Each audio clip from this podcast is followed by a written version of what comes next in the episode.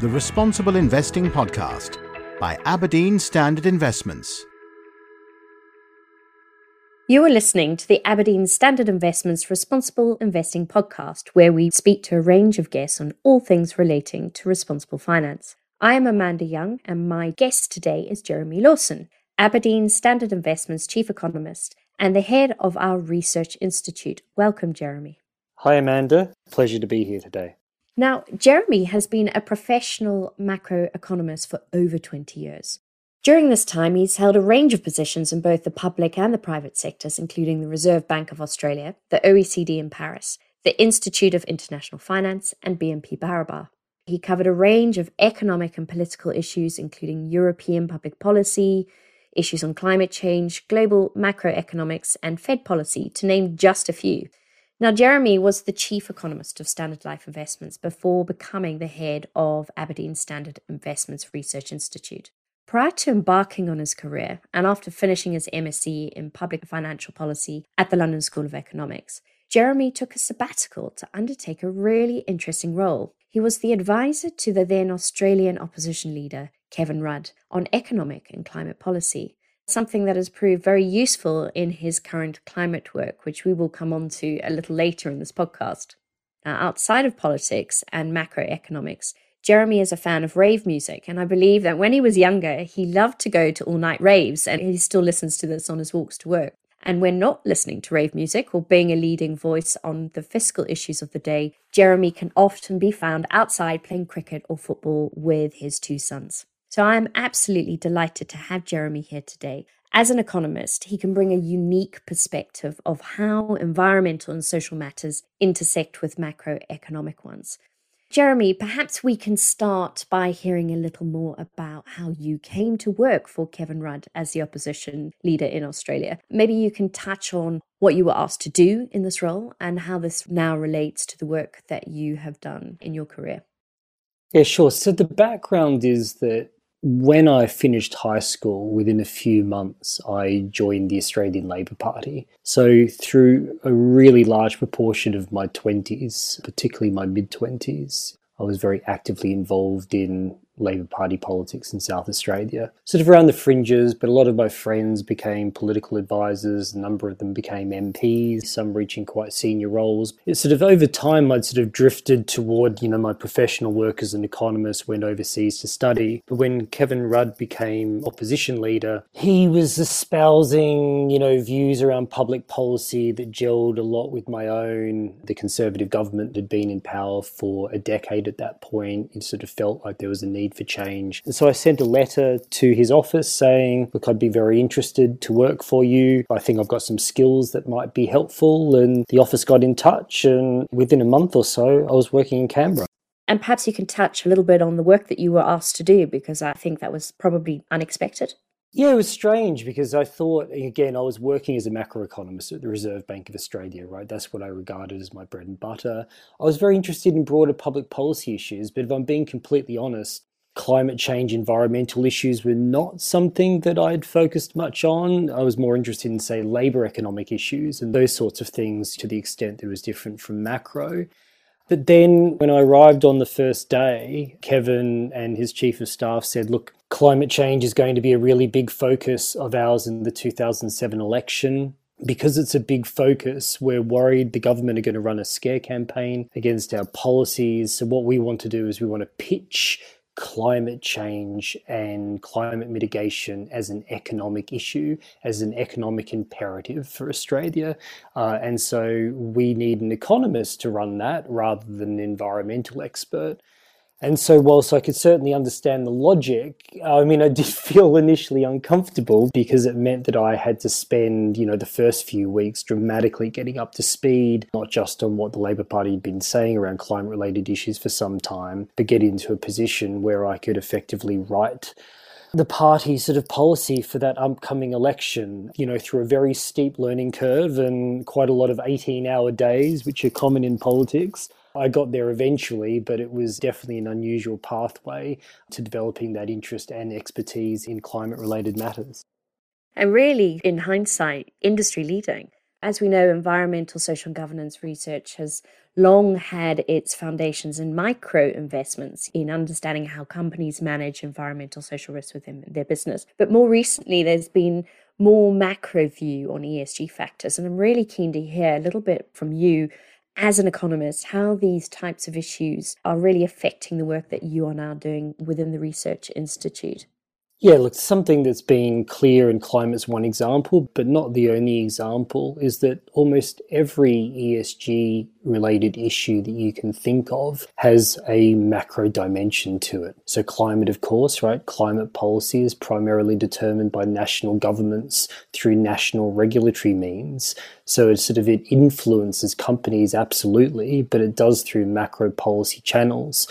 So, you have to have a perspective on those drivers to think very carefully and seriously about the risks and opportunities facing individual companies. And certainly, individual companies can't solve the climate challenge on their own. So, it's a perfect example of where there's a strong intersection between the macro and the micro, between the economic and the financial, and the political and the policy but it extends into other areas. You know, Amanda, you and I have talked quite a lot about labor economic issues, right? So, labor rights well, again, labour markets are regulated primarily by national governments. Any regulatory change has important implications for how labour markets function in the aggregate, as well as the distribution of outcomes. Individual companies sit within broader labour markets, right? And so the things you might ask a company to do, they have to be taking into account well, how other companies operate? What are the implications for my margins, my market share? So, what we've done is, I think, identify that because not just that there are macro dimensions of ESG issues, but many of the drivers of change in the ESG space are coming from national political changes and, and regulatory and policy changes, that we need frameworks that allow us to understand what the drivers are, what is changing, so that we can sort of better incorporate that into a whole of business approach to ESG. And just finally, on top of that, that actually macro investing itself should be shaped by ESG factors. So there's no particular reason why your primary focus should be what a company is doing. Many of the investment decisions we make are effectively, for example, financing governments so we're financing governments, if we're providing capital to governments, well, why should we not take ESG factors into account, particularly to the extent that they influence, you know, the return outlook for them? And so what we're trying to do is build a lot of tools in conjunction with your team, Amanda, that sort of mean that we can better harmonize the macro and the micro, synthesize them. And I think that becomes sort of quite a powerful approach to ESG and something that I don't think a lot of other firms do in the way that we are. No, I would entirely agree. And I think over the past couple of years, you've worked very closely with the ESG investment team on climate change, particularly. I'm really keen to explore the tool that you've been developing to help our clients understand the various climate scenarios and how these affect their portfolios. Can you tell me why you felt this was a key priority for you and maybe give us an outline of the work that you've undertaken so far? Sure. So I think it's a priority for a couple of reasons. So, one is that climate change, whether we're talking about physical climate risk or we're talking about climate transition risk, which is related to, you know, attempts by the private sector, government to mitigate climate change, is profoundly changing the investment landscape. You know, we see this in real time although there's obviously a sense in which governments are lagging behind what is necessary, there's still been a very significant reduction in the carbon intensity of most advanced economies over the last 10 to 15 years. You know, we're seeing really significant changes in the energy mix across sectors and across countries. This is only going to continue, and in many cases, it's likely to accelerate. And so, I don't think that we can be a credible investment company, a credible asset manager, unless we have a rigorous way of assessing what those forward looking changes mean for investment risk and opportunity. So, that was one, that's the most important driver. And the second driver is my personal interest in in it itself, right? I sort of think as an economist with my background in climate policy and climate economics. You know, I wanted to make a contribution to something that I think is going to be vital to the future of the company and, and, and also to the interests of our clients and asset owners. And so I think if we do something unique in this space, really rigorous, then we'll sort of generate insights that others aren't, and that can be really powerful. Obviously, the climate space is going to continue to evolve, and much depends on how committed policymakers are to introducing climate related regulation and the right type of regulation for us. So, how can you see your work and the tools, the scenario analysis tools developing going forward? The most important thing that we did with our exercise that differentiates it, I think, from what is common is the way that the scenarios themselves are designed. So, what's most common in this field is that a company, an asset owner, asset manager that decides to embark on a climate scenario exercise, they'll find an external partner to work with. And then their partner will say, Well, here's a menu of scenarios that you can work with to try and identify the aspect of climate risks that you're interested in. Usually, these focus on tail risks. So, either, for example, full Paris alignment, you know, one and a half degree net zero 2050 type commitments, what the implications of those are for portfolios, or alternatively, more extreme physical climate risks. So, what happens if the world doesn't act?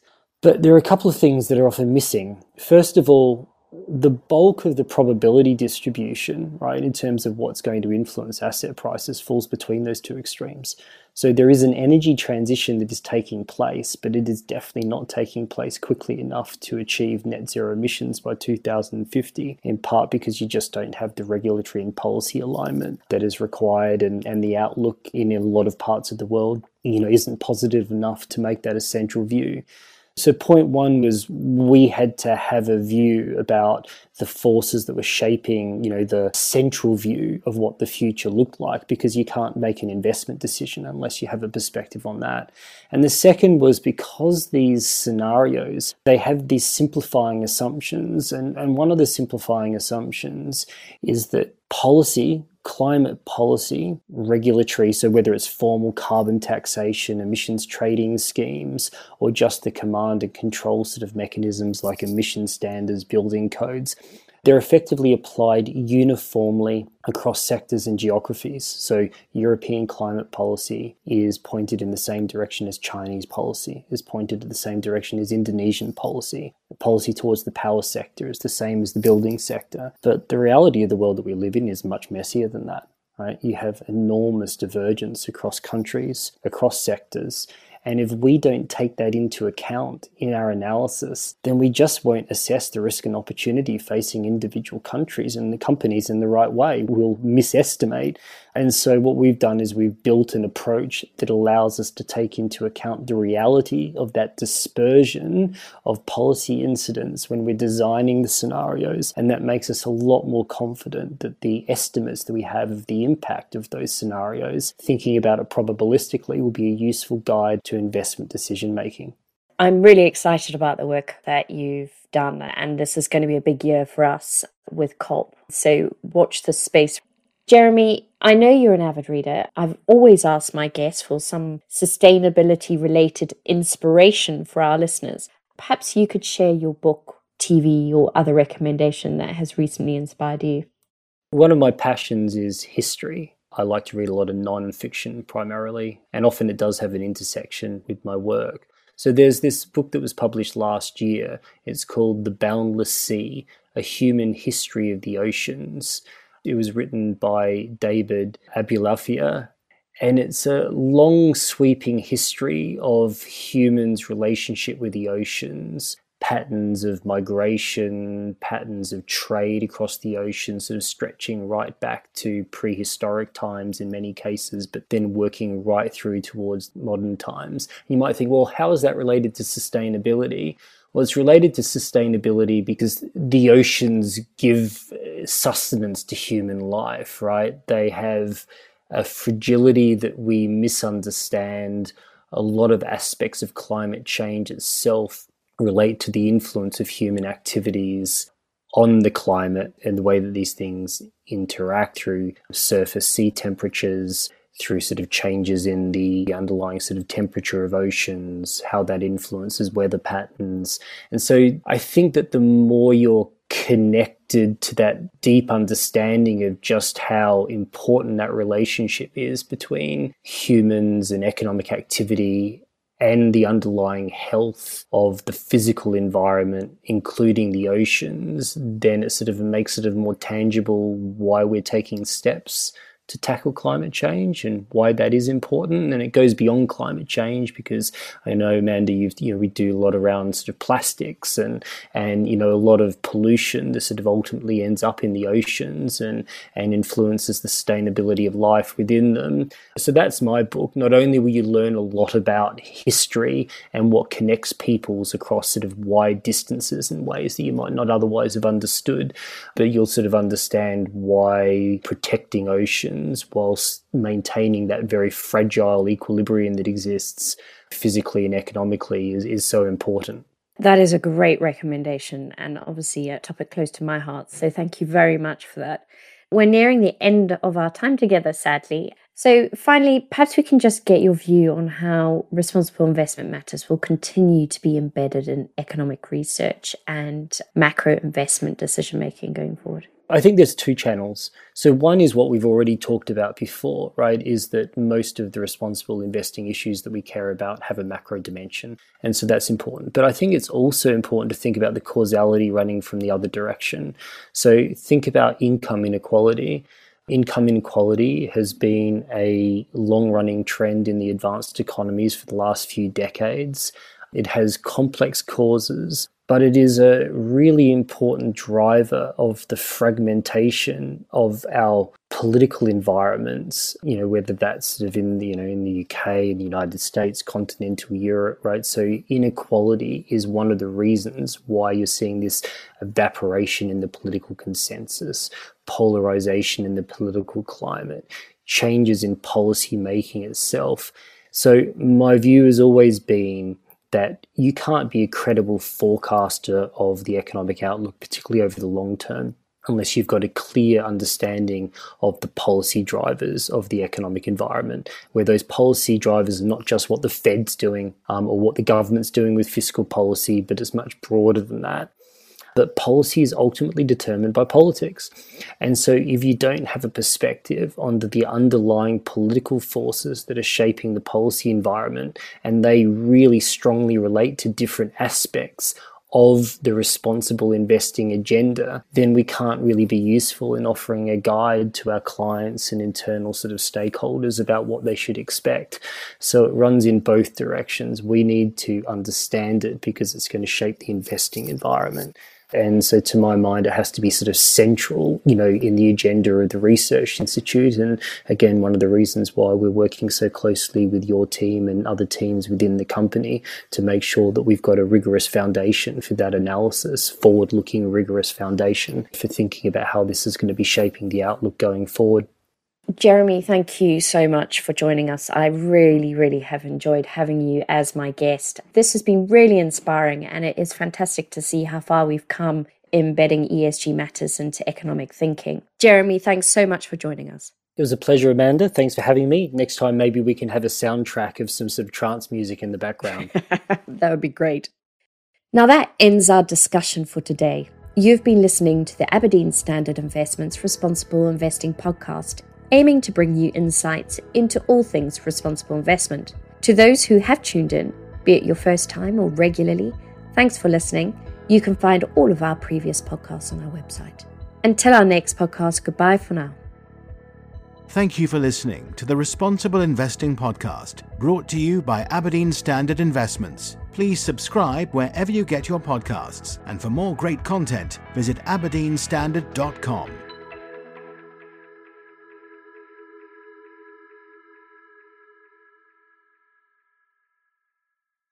This podcast is provided for general information only and assumes a certain level of knowledge of financial markets. It is provided for information purposes only and should not be considered as an offer, investment recommendation, or solicitation to deal in any of the investments or products mentioned herein, and does not constitute investment research. The views in this podcast are those of the contributors at the time of publication and do not necessarily reflect those of Aberdeen Standard Investments. The value of investments and the income from them can go down as well as up, and investors may get back less than the amount invested. Past performance is not a guide to future returns. Return projections are estimates and provide no guarantee of future results.